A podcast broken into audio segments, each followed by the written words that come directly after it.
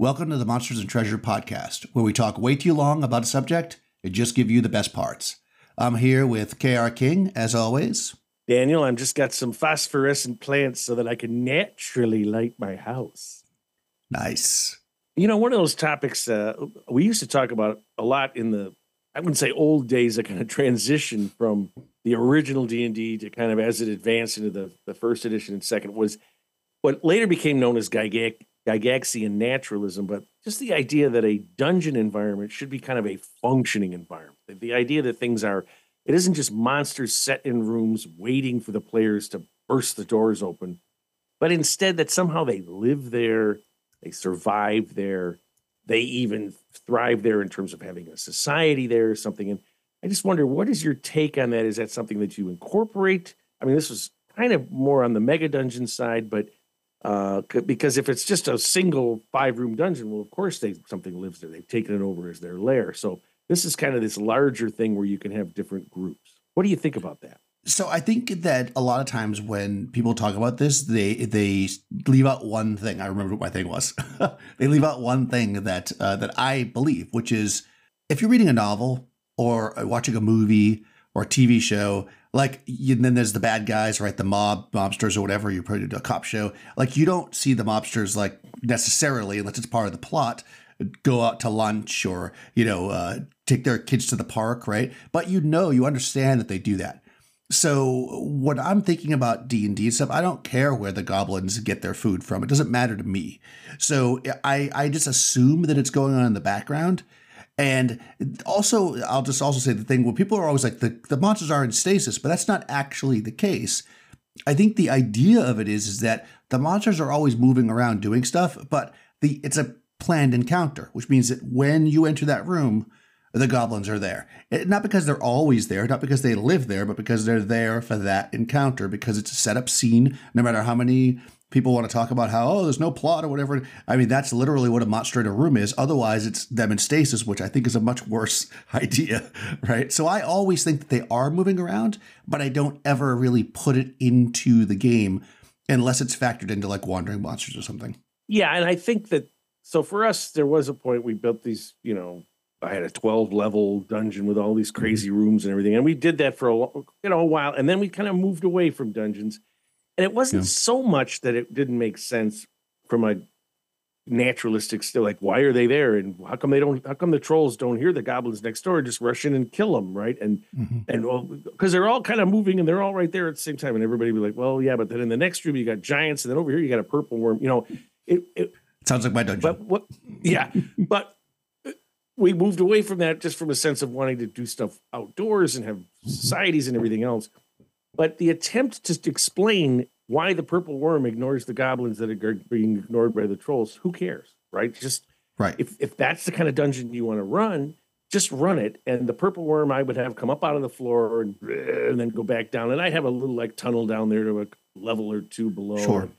That was well, one of my th- favorite gags. You'd have a purple worm that would appear on the fifth level, let's say, because it shouldn't be there, because it's coming from the seventh level where they right. should be. So ha, exactly. you know, but um, but uh, because you, you, it's the conceit, right? It's exactly you know.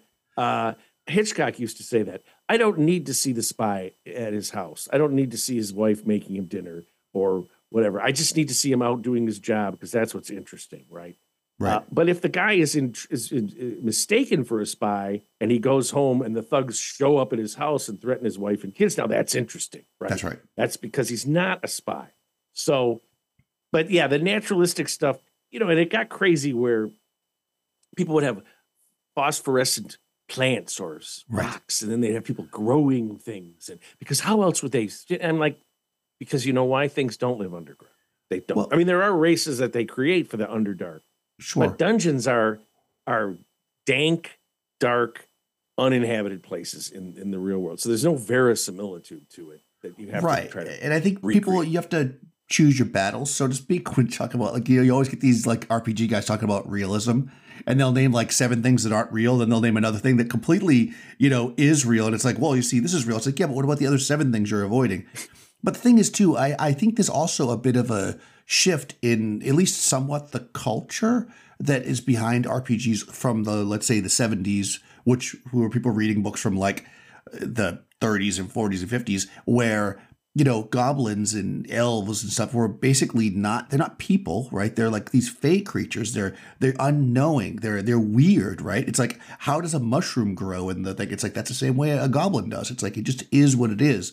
And that's just how you accept it. But as we get further into it, and goblins are your buddies, you can play them as a PC, and they've got whole societies. And now, you, now you do start to start thinking about, well, hold on, if there's like a goblin, you know, a school teacher, like bringing the goblin kids to, you know, to to to to uh, you know the playground, like the player characters are killing them. Yeah, I don't want to think about that. Like, I'd rather them just be weird fake creatures that just come out, you know, and why do they have gold? Because they have gold. You know, I've heard that a lot too. People like, well, goblins wouldn't have gold. They should exchange teeth and bones. It's that's okay. Why are player characters going down there then to get the teeth and bones? Like, come on. But why should goblins not enjoy gold or uh, gems or jewels that they find pretty, or that they realize I can trade these at some level with humans, with orcs, with hobgoblins, exactly. and, and this is valuable? Why can't those races mine gold? First of all, gold is a tremendously useful substance mm-hmm. all of its qualities. There's a reason that people just just really and silver as well. So I don't see why they wouldn't use this too.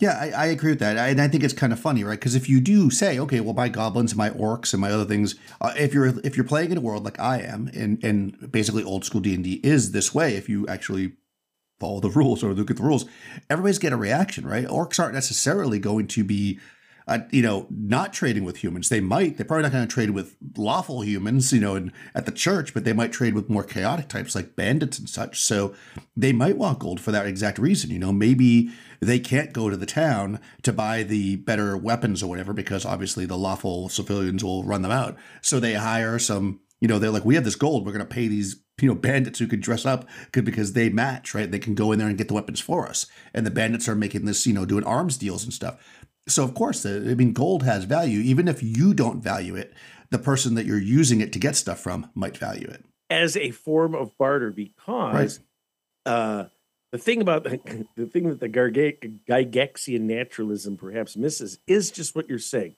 Criminal gangs cooperate with one another in the real world mm-hmm. up until the moment they don't, and then they fight each other. Right. Right. But they'll they they see each other as allies against the forces of law uh, the, the, the the goody two shoes, who by the way are often hypocrites in their own way in the real world, but we won't go into that. But but with the criminal gang, they they just do everything because they have lawyers and stuff to you know get away with their crimes or whatever. But so I think that that eh, golden treasure could be the meter for that.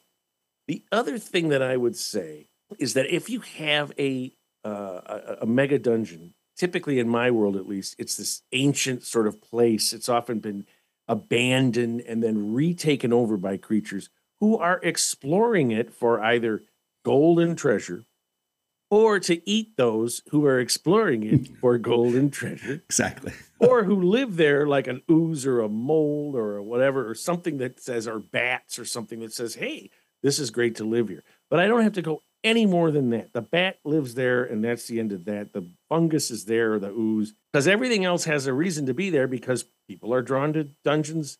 Now, if a dungeon gets emptied out, but of course, that's like saying uh, when we start the movie, the spy has captured the guy in the end. I mean, right. you're you're going to start the movie at the beginning when there's a right. problem that has to be solved. Same thing with a dungeon to me. You start it where okay, let's explore this, and everybody's out there exploring.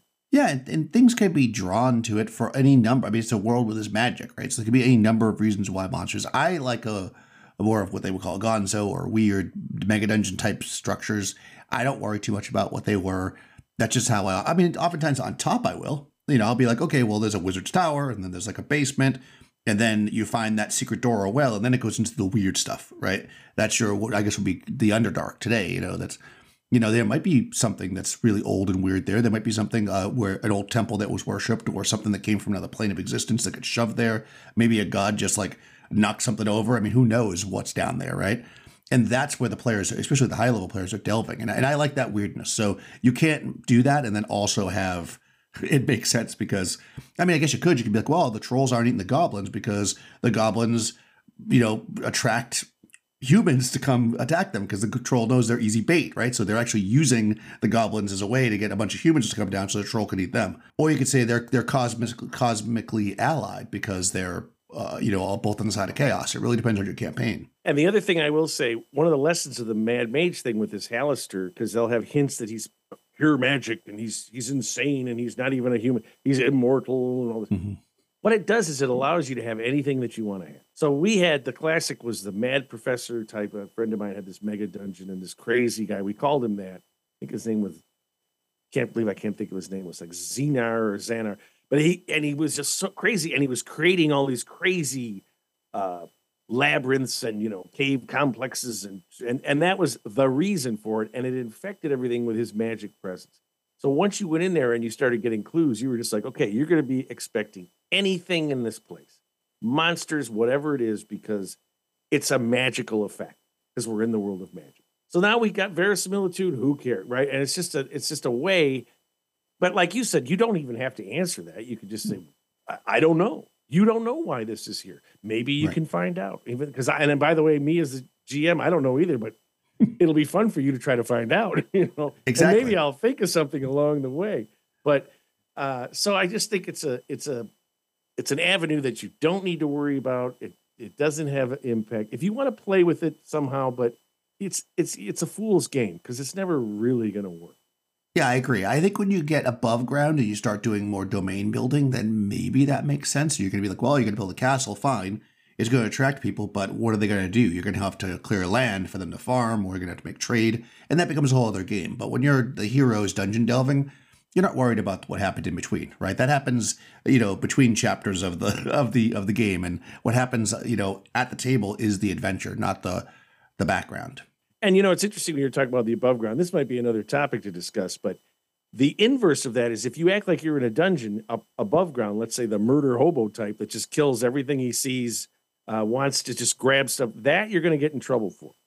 You're not going to necessarily have it in a dungeon because this is a wild west or this is an exploration. This is an area where maybe those rules don't apply because everyone's there to get what they can. And if you enter that dungeon, you're in that kind of murder hobo environment. You know, just a thought. Yeah, one hundred percent. I think that's definitely worth exploring uh, and exploring. Haha. But yeah, I, I agree with you one hundred percent. I think that you can have a little bit of the kind of realism up top, right, or more society, and then as you go deeper, that that's your Wild West, your exploration, or deep into the jungles. You know, however you want to you want to play pulp. You know, these unknown, uncharted lands. That's your dungeon to me.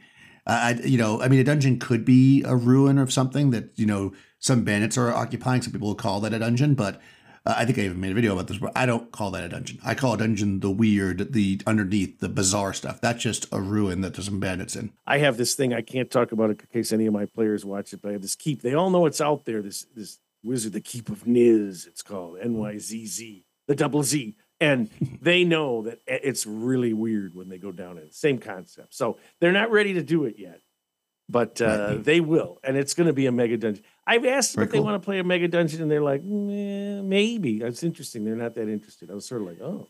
Yeah, I okay. feel like uh, the mega dungeon, and again, I I have a very, I mean, I think my version of the mega dungeon might be close to what people, some people did early on, because it's not just what you like. You got to read between the lines. I think if it's just a dungeon and you go down levels and it's rooms and you kill stuff, that's boring like my mega, I mean, effectively, my characters in my current campaign are in, a, in what I would consider a mega dungeon, and they've gone through four different planes of existence, and now they're in a huge area with islands and cities, and, and that's a level of the dungeon.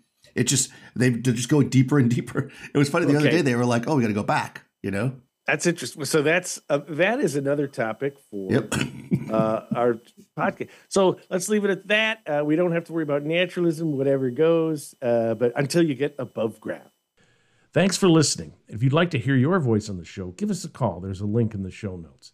You can find us both on YouTube. Uh, Daniel is at Bandits Keep, and I'm on D&D Homebrew, also linked in the show notes. If you'd like to support the show, please give us a rating and review on your favorite podcatcher, and we'll see you next week.